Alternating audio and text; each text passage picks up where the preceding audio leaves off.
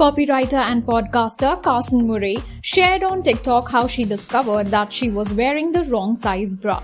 During bra shopping, when she asked the saleswoman to get a bra of her size, she got a bra of two sized bigger, which surprisingly fit her perfectly, and that's when she discovered the correct size she was supposed to be wearing.